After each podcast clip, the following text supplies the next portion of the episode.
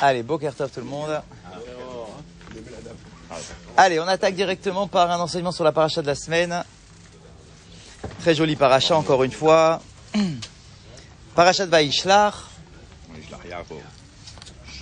Alors, de la même façon que la semaine dernière, on a vu dans la paracha le départ de Yaakov d'Eret Israël pour aller à Haran. Eh bien, dès le début de la paracha de cette semaine, on a le retour de Yaakov en Eret Israël. Bien. Mais maintenant, le problème, c'est que quand tu parles de retour de Yaakov en Eret Israël, tu parles nécessairement des retrouvailles entre Yaakov et Esav.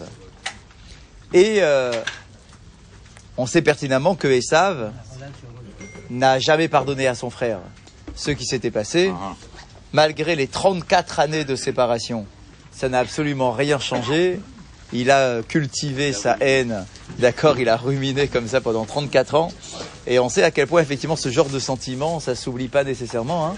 Euh, d'accord, on peut rester avec euh, avec un sentiment de, de jalousie, euh, de haine. Oui, oui, bien sûr, bien sûr. Oui, bien sûr, bien sûr, il savait pertinemment qu'il n'était pas, qu'il n'avait pas tué, puisque d'après le, t'étais pas là samedi à, à parce, parce que euh, d'après le, d'après le euh, Baal Tosfot qu'on a rapporté à la, à- au cours de la Seouda Shishit, euh, comme vous savez, Eliphaz avait reçu la mission de tuer euh, Yaakov. Eliphaz c'est le fils de, euh, de Esav.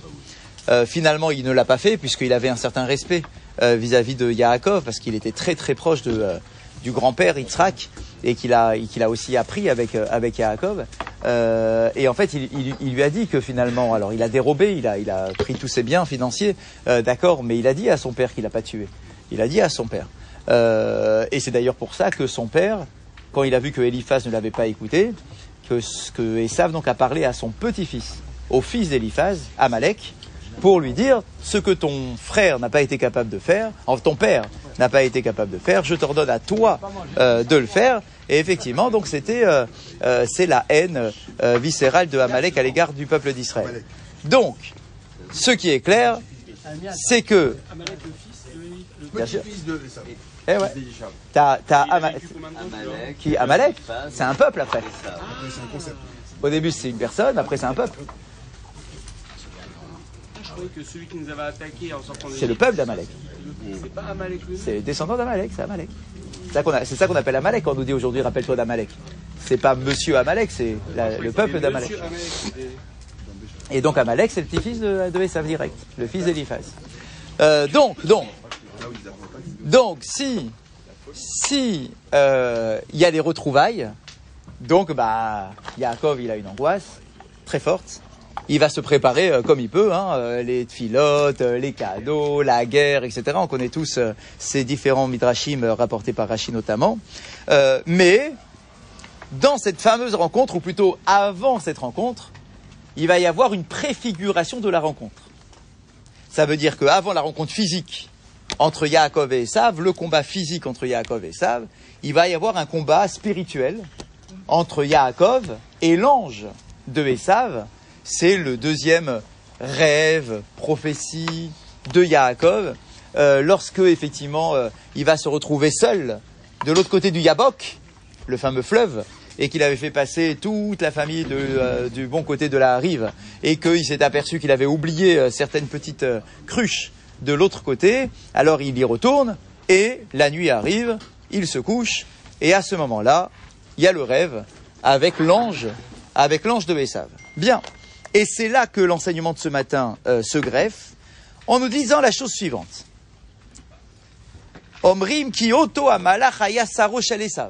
Comme vous le savez, on a l'habitude de dire que l'ange du combat avec, euh, avec Yaakov, en réalité, c'est Saro shel Esav, c'est l'ange protecteur de Esav, puisque chaque, chaque nation a un ange protecteur. Et bien là, ici, il y a l'ange protecteur de Esav qui vient dans le rêve de Yaakov pour tuer Yaakov. On est clair Pour tuer Yaakov, pour le maudire, pour euh, l'a- l'abattre, littéralement.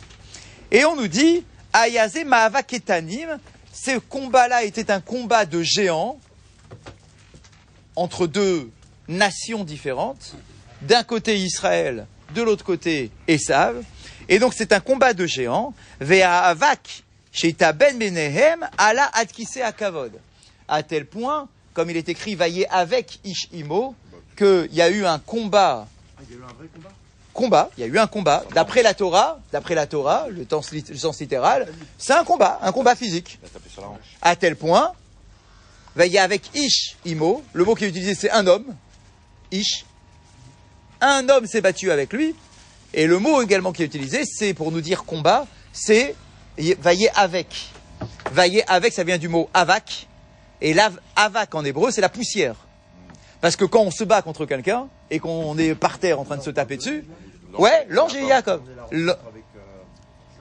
Non, j'ai dit, là, c'est la rencontre qui préfigure.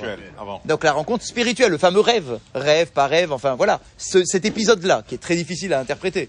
Mais en tout cas, on nous dit que ça fait de la poussière quand on se bat contre quelqu'un, ça fait de la poussière, que ce soit avec nos pieds, quand on est par terre en train de se, se rouler dessus euh, l'un contre l'autre, d'accord Donc ça fait de la poussière. Le Midrash nous dit que la poussière du combat entre Yaakov et Esav, elle monte jusqu'au Kisé à Kavod. Ça veut dire que concrètement, il y a une sorte de, de- on va interpeller Akadosh Baruch Hu dans ce combat. D'accord Il va falloir qu'il intervienne pour faire pencher la balance d'un côté ou, euh, ou d'un autre. Vayomer, Shalecheni ki ala. Et vous connaissez tous la fin du rêve, ou du combat, enfin peu importe. D'accord, il y a un moment où l'ange de Esav dit, ça y est, stop, libère-moi. J'ai pas réussi à te battre, libère-moi. Et il dit dans le texte, qui ala hashachar.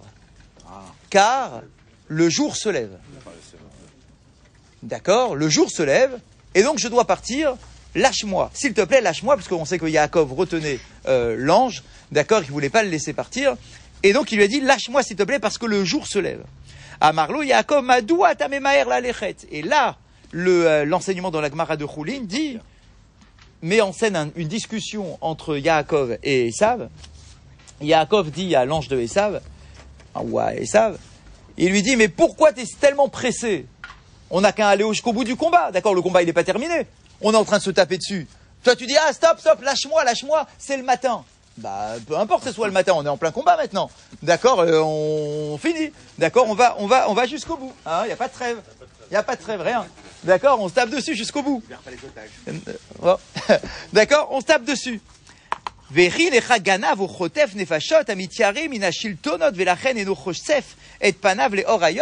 nous dit, mais dis-moi, t'es quoi toi maintenant pour pouvoir partir parce que le jour se lève? Quoi, t'es un voleur, t'es un brigand, t'as peur qu'on te voit en plein jour? D'accord, c'est quoi ça? Il y a, que les voleurs qui, qui partent parce que c'est le jour qui se lève et qui peuvent travailler que la nuit. D'accord? Qui, qui tu es toi? Pourquoi maintenant tu veux partir au petit matin? Et Shivlo, Are Neni Ben Adam. Il lui dit, mais je suis pas un être humain. Je suis pas un être humain. Malachani. Je suis un ange. D'après cet enseignement de la Gemara de eh bien, au début du combat, Yaakov bah, mène un combat, et à la fin du combat, cette personne lui dit, mais je suis pas un homme de toute façon, moi je suis un ange. Vani me maher, et donc écoutez la suite, et je suis pressé, maintenant que le jour se lève, je suis pressé. Qui miyom chez Nivreti, écoutez ça. Lo igiyazmani lo marshira ad ata. Il dit, depuis le jour de ma création, donc c'est l'ange qui parle, et les anges ont été créés au moment de la création du monde. Donc il dit, depuis le jour de la création du monde, mon jour pour réciter des louanges devant Dieu ne s'est jamais présenté, et là maintenant c'est pile mon jour. Et c'est pile mon heure. Au petit matin d'aujourd'hui, c'est là où je vais, où je dois me présenter devant Akadosh Baruch Hu pour faire ma shira, pour faire ma louange. Et donc, j'ai pas envie de perdre cette occasion-là. Lâche-moi vite, c'est le petit matin, c'est le moment, au petit matin, c'est le moment où les anges font leur louange. D'accord? Donc, c'est mon heure. Vas-y, lâche-moi, c'est dommage, je voudrais pas perdre mon tour. Ça, depuis la création du monde, j'attends. Et maintenant, c'est l'heure. Ne me fais pas perdre mon tour, s'il te plaît. Lâche-moi pour que je puisse y aller. Il y a un programme en fait. Tous les anges, ils Ra- faire une. euh, Razak, il y a a priori un programme. Chaque ange a un rendez-vous avec Akadosh Baruch Hu. Lui, son rendez-vous. Le matin. Depuis la cré- Oui, c'est au petit matin. Ça, on sait que c'est au petit matin. D'accord que les, les, les louanges Ils chantent, ils- ils se lèvent. Ils chantent. Ils chantent une shira comme nous. Comme nous, comme les animaux au petit le matin. le Regarde les oiseaux au petit matin quand vous arrivez à la choule euh, tôt le matin. Ouais. D'accord On entend les oiseaux commencer quand au petit matin, d'accord c'est pareil, au petit matin, il y, a une- il y, a, il y a- quelque chose. Et donc, l'ange, il dit, c'est ah, c'est mon rendez-vous, c'est dommage. D'accord, j'attends ça depuis toute ma vie. D'accord, donc lâche-moi. Donc il semblerait qu'il y ait un tour de garde, un tour de rôle euh, chez les anges, et chacun son tour. Et lui, c'était son tour à lui. Et donc il voulait pas perdre son tour, mais Maher, je suis pressé, s'il te plaît, lâche-moi, lâche-moi, laisse-moi repartir. Sur ce, les commentateurs posent la question, très connue, classique, en disant, Ah, c'est quand même un sacré euh, concours de circonstances de faire en sorte que pile le jour. Ah, euh, quelle poisse D'accord Ça fait des années que t'attends ça, des siècles. Et pile le jour où tu es en train de mener un combat contre Yaakov, juste ce jour-là, tu dis Ah, c'est mon tour, c'est mon tour C'est quoi C'est une excuse? La vraie question, c'est comment Yaakov a choisi cet ange-là par. Ya- Yaakov, il a rien choisi du tout. C'est l'ange qui l'a attaqué. Mais pourquoi il a choisi ce moment-là? Qui? Bah parce que c'était la veille du- de la- de- des retrouvailles avec Esav. Et on a dit que c'est l'ange qui la Esav. Mais c'était la veille aussi de ses louanges. Oui, d'accord, mais lui, il pensait, il pensait mettre la main sur Yaakov, lui, euh, l'é- l'éclater et, et repartir. Il pensait que ça allait être rapide. Il était obligé d'y aller parce que ça préfigure la, ré- la, ré- la, la rencontre réelle. D'accord? Donc il devait y aller maintenant. Il s'est dit, hein ange possible. Ah bah il y avait qu'un ange possible puisque chaque, chaque, chaque peuple a un ange protecteur. Donc Esav, il a un ange protecteur, c'est celui-là. D'accord? Donc, euh, euh, on, a, on a fait coordonner tous ces événements-là et on se retrouve pile le jour où cet ange doit faire sa louange. On dira quand même, quoi, juste ce jour-là, c'est- c'est quand même un sacré euh, euh, concours de circonstances, d'accord, de tomber pile sur le jour où tu dois, où tu dois faire ta louange. C'est quoi cette histoire-là? Alors en fait, on nous propose une lecture qui est magnifique, d'accord, vraiment très profonde, qui nous dit comme ça.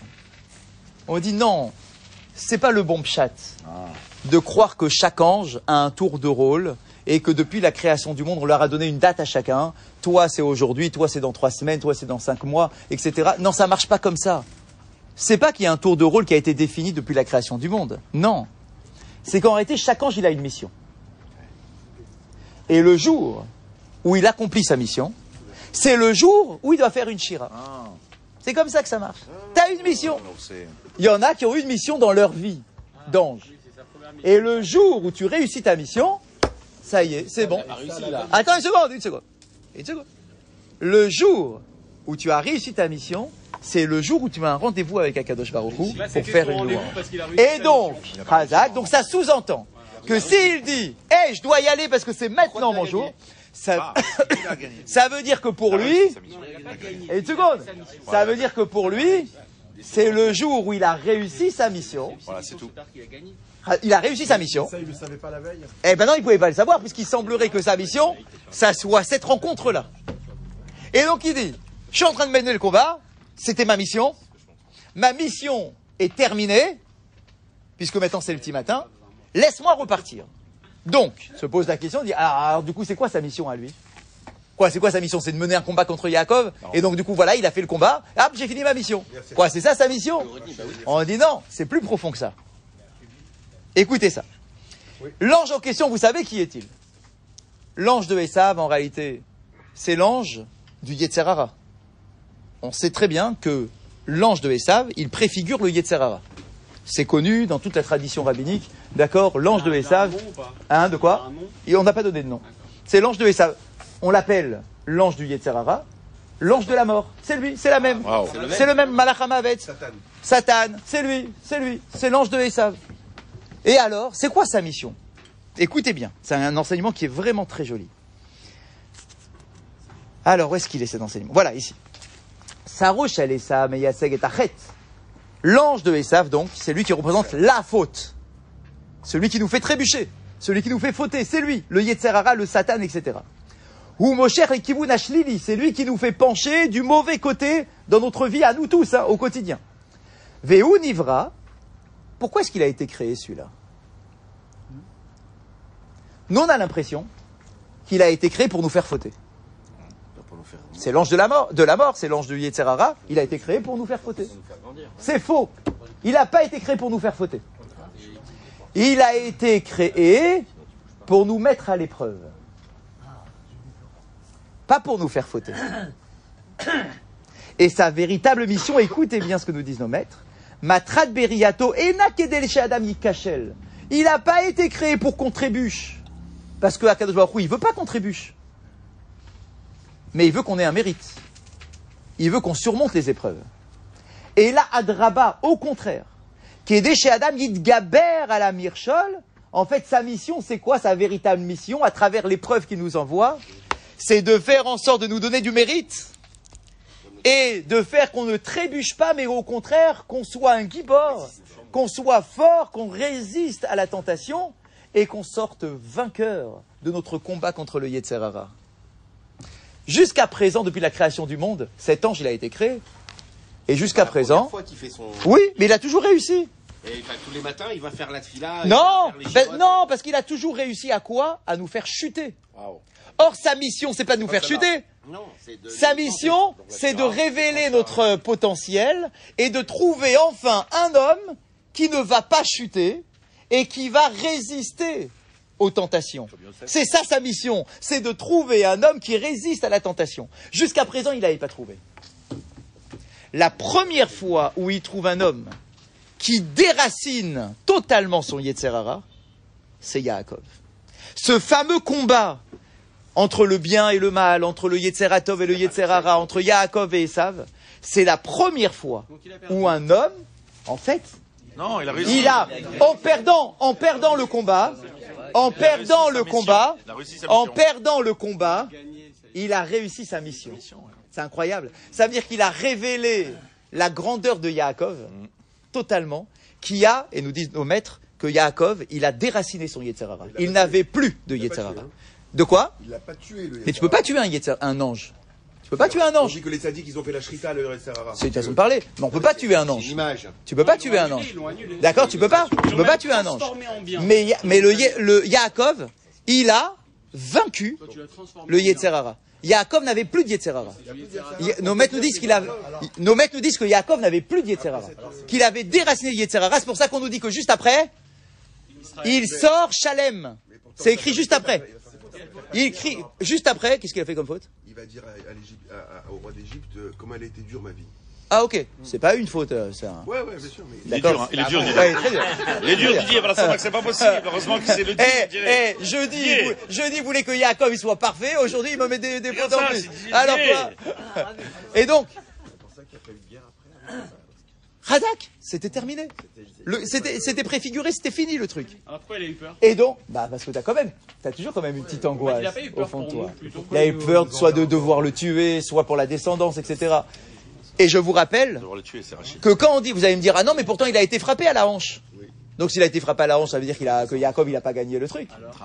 Encore une fois, la hanche, c'est la partie, les parties génitales. Toujours. Ah oui. La hanche, c'est la descendance, c'est la brit mila. Toujours. Quand on dit mets ta main sous ma hanche pour faire la brit mila, euh, pour faire la, la promesse, en fait, il a mis sa main sur sa brit mila. Toujours. La hanche dans la Torah, c'est les parties génitales. Et donc, du coup, on nous dit quoi? On nous dit que l'ange, il n'a pas réussi à abattre, à toucher Yaakov lui-même dans son essence. Donc, Yaakov a battu son Yetzerara, mais sa descendance, nous, il nous a touchés. Le Yetzerara, il est toujours avec nous, d'accord, en permanence. Et donc, du coup, l'ange, il a perdu le combat, c'est-à-dire qu'il a réussi sa mission. Puisque sa mission, c'était de révéler la grandeur d'un homme. C'est ça sa mission, Yetzerara, c'est de révéler la grandeur d'un homme. Jusqu'à présent, aucun homme n'a été révélé à ce point-là. Yaakov, il a été révélé totalement. Et donc l'ange dit à Yaakov, lâche-moi, c'est le moment où je dois faire une shira, c'est maintenant, ça y est, depuis la création du monde, j'en ai pas eu. C'est la première fois que quelqu'un me que bat. Nous, Ouais. C'est-à-dire que nous, quand on a un gros Yetzer et qu'on dit non, est-ce que l'ange, il a réussi ses missions, lui aussi, il va se présenter devant Hachem faire une chair Alors, en fait, mérite. en fait, la différence entre nous et Yaakov, on dit que Yaakov, il a déraciné définitivement. Alors que nous, tu l'as poussé un jour, il revient le lendemain ou un quart d'heure après. Il a gagné, le Euh, d'accord Toi, tu dis, ouais, ça y est, j'ai gagné, j'ai gagné. Bah, d'accord, le jour, le lendemain, tu t'es, tu t'es planté complètement. D'accord, c'est ça, nous. Et donc, du coup, là, l'ange, il dit, puisque tu m'as battu et que je suis euh, dans la défaite par rapport à ça, eh bien, Baruch Hashem, j'ai enfin trouvé quelqu'un qui s'est révélé totalement grâce à moi. Tu t'es révélé grâce à moi. Et donc, j'ai accompli ma mission. Donc, il- mais il a accompli sa mission, il va faire sa shira, mais il sera toujours en mission. Ah, bien sûr, pour les autres, l'humanité. Mais par rapport à Yaakov, ça y est, il a Il a réussi. pas beaucoup il y en a un Normalement, il a qui a réussi. Non, oui, c'est une mission. euh, euh, c'est- ben non parce que c'est une mission pour l'humanité. C'est pas une mission pour un individu. Donc, C'est pas, c'est pas, un pas une mission. mission. Si, mais pour l'humanité. Lui, sa mission, c'est pour l'humanité d'être le Yetzerara de tout le monde. Pour lui. Pour les autres. Oui, d'accord. Mais pour lui, c'est une mission générale. Donc lui, il a pas beaucoup chanté. Et donc, du coup, il a fait une Donc, shira ce jour-là. le même, quoi. Bien sûr, on a le On a le même, même. bien sûr. Et donc, du coup, il a fait une shira. Et donc, voilà, c'est pas euh, par, euh, euh, par hasard, c'était pile son jour. C'est que il pouvait pas savoir que ça allait être son jour. Et donc, du coup, en- en- en- à la fin de cette nuit de combat, ou combat spirituel, on a compris donc, d'accord, Yaakov sort victorieux contre son Yetzerara de manière définitive. Il dit, ça y est, enfin, j'en ai trouvé un. Et donc, c'est le moment où je dois euh, aller faire une shira. Et c'est pour ça, effectivement, que c'est pile ce jour-là qu'il va faire sa shira. Du coup, il a laissé. Et, et donc, du coup, Yaakov le laisse. Il y a écrit la hanche. Ouais. La hanche, c'est la Brit Mila. Oui, toujours. Et pourquoi les bouchers, machin, on nous interdit le nerf sciatique, le Ah, filet mignon, tout ça.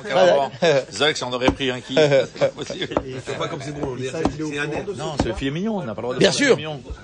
Bien sûr, il le ressent. J'enlève le nerf sciatique. Il le ressent. Comment est-ce qu'on sait Il y a qu'en Israël où ils savent le faire. Comment on sait qu'ils savent il a, il a, il était au courant de ce combat? En tout cas, il a ressenti. Bah. C'est que quand le lendemain il va voir Yaakov, en tout cas d'après le sens littéral, il va l'enlacer et l'embrasser. Voilà. Ça veut dire, c'est bon, je reconnais. Je reconnais ta victoire. Ça s'est pas perpétué Mais parce qu'en réalité, c'est un truc qui entre sa gorge, quoi. D'accord, c'est ok. Là, tu m'as battu, mais viens avec moi sur le chemin. C'est ce qu'il lui dit à, à Yaakov. Il dit bon, ok, viens, je t'embrasse, mais viens, on avance ensemble. Peut-être qu'en avançant ensemble, je vais pouvoir encore te faire trébucher, etc. D'accord. Et Yaakov, il a une très bonne réponse. Il dit ah, moi, je suis très lent. Vas-y, avance, je te rejoins. Même si tu sais que tu préfères éviter. Bien évidemment. C'est de là qu'on apprend. Même si tu as battu ton Yetzerara, ne te colle pas à lui. Ne te colle pas à Ça lui. revient, Ne te fais pas tenter. Ne te laisse pas tenter. Alors c'est ce que j'ai dit à, Walter, c'est qu'en réalité il lui dit, viens avec moi, Oh, je vais peut-être quoi, je vais peut-être réussir moi à te faire chuter.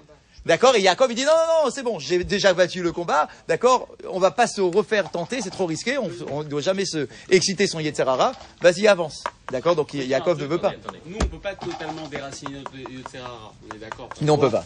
Seulement, Non, on peut pas. déraciner Yetzerara sur une faute en particulier. Oui, Par exemple, Ça peut nous arriver, ça, oui. manger Du cochon. oui, Père Khazak. Par exemple, nous tous, on a tous une mitzvah sur laquelle on est. Aujourd'hui, On est marqué. C'est ça, on a tous une mitzvah sur laquelle on est au top. Tous.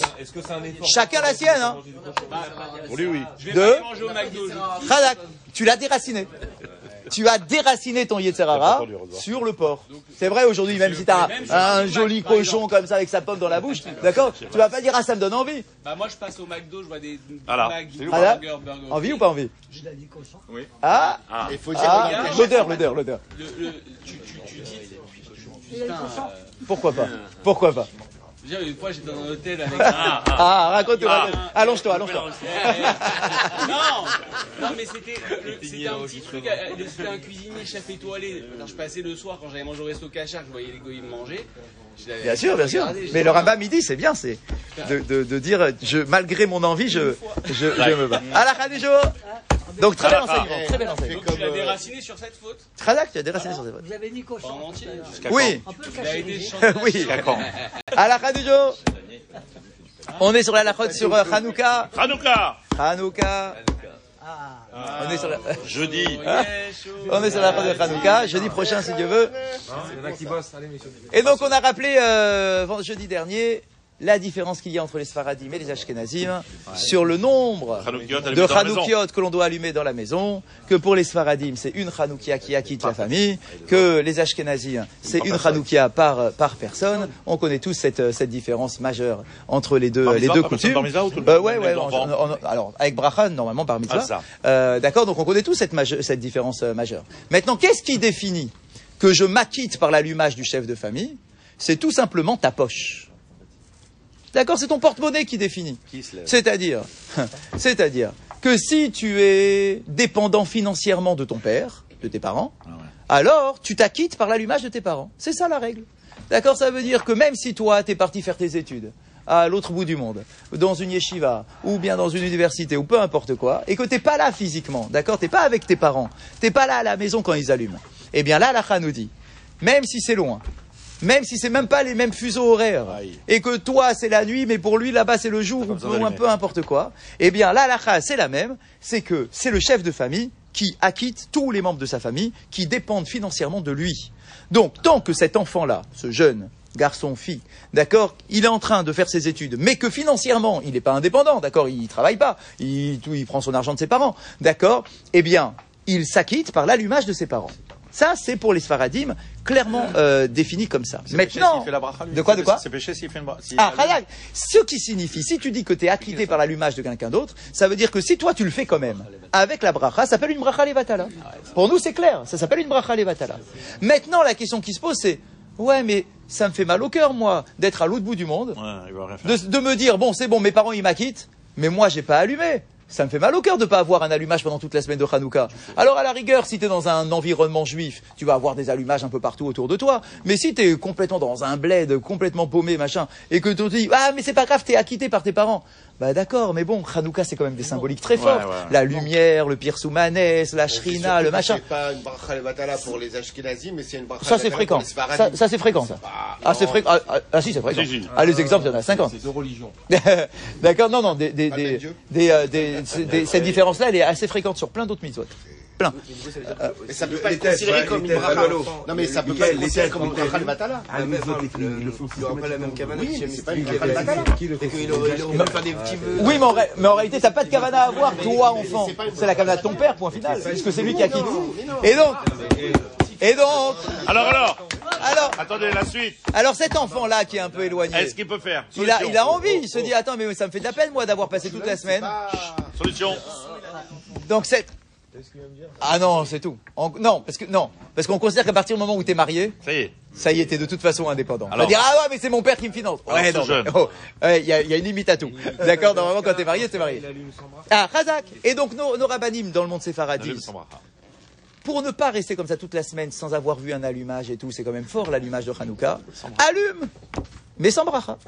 Allume tous les soirs. Allume dans ta chambre. D'accord? Allume, c'est bien. D'accord, la t'as la mais lumière, la bracha, mais sans réciter la bracha. Parce que justement, cette bracha, elle, est- elle, est- elle risque d'être une bracha levatala dans le monde sé- séfarade. Maintenant, Pour les enfants, on parlait. oui, bien sûr. Et maintenant, tu- la- le dernier point. Peut-être que cet enfant-là, c'est un grand, d'accord, on est d'accord, on parle pas d'un petit de 10 ans. Ça va être un, un garçon, une fille de 18 ans, de 19 ans, etc. D'accord Et donc, vous pourrez dire, attends, mais alors j'ai qu'un, j'ai qu'un, me désolidariser de l'allumage de mes parents Ouais. en disant, je refuse de me faire acquitter par mes parents. Ah, tu peux aussi, ouais. Bah, ça existe ça sur d'autres mitzvot. Ouais, ouais. Dis, j'ai pas envie de me faire acquitter par les autres, je me fais acquitter moi-même. Alors est-ce que ça, ça marche En fait, ça marche pas pour ça. Eh ouais, c'est incroyable. Ça ne marche pas comme ça. Vous savez pourquoi ça marche pas pour cette mitzvah-là en particulier? Parce que elle est présentée dans la halakha de base, elle est présentée comme étant un allumage familial. Ner, ish ou béto. C'est comme ça que c'est présenté.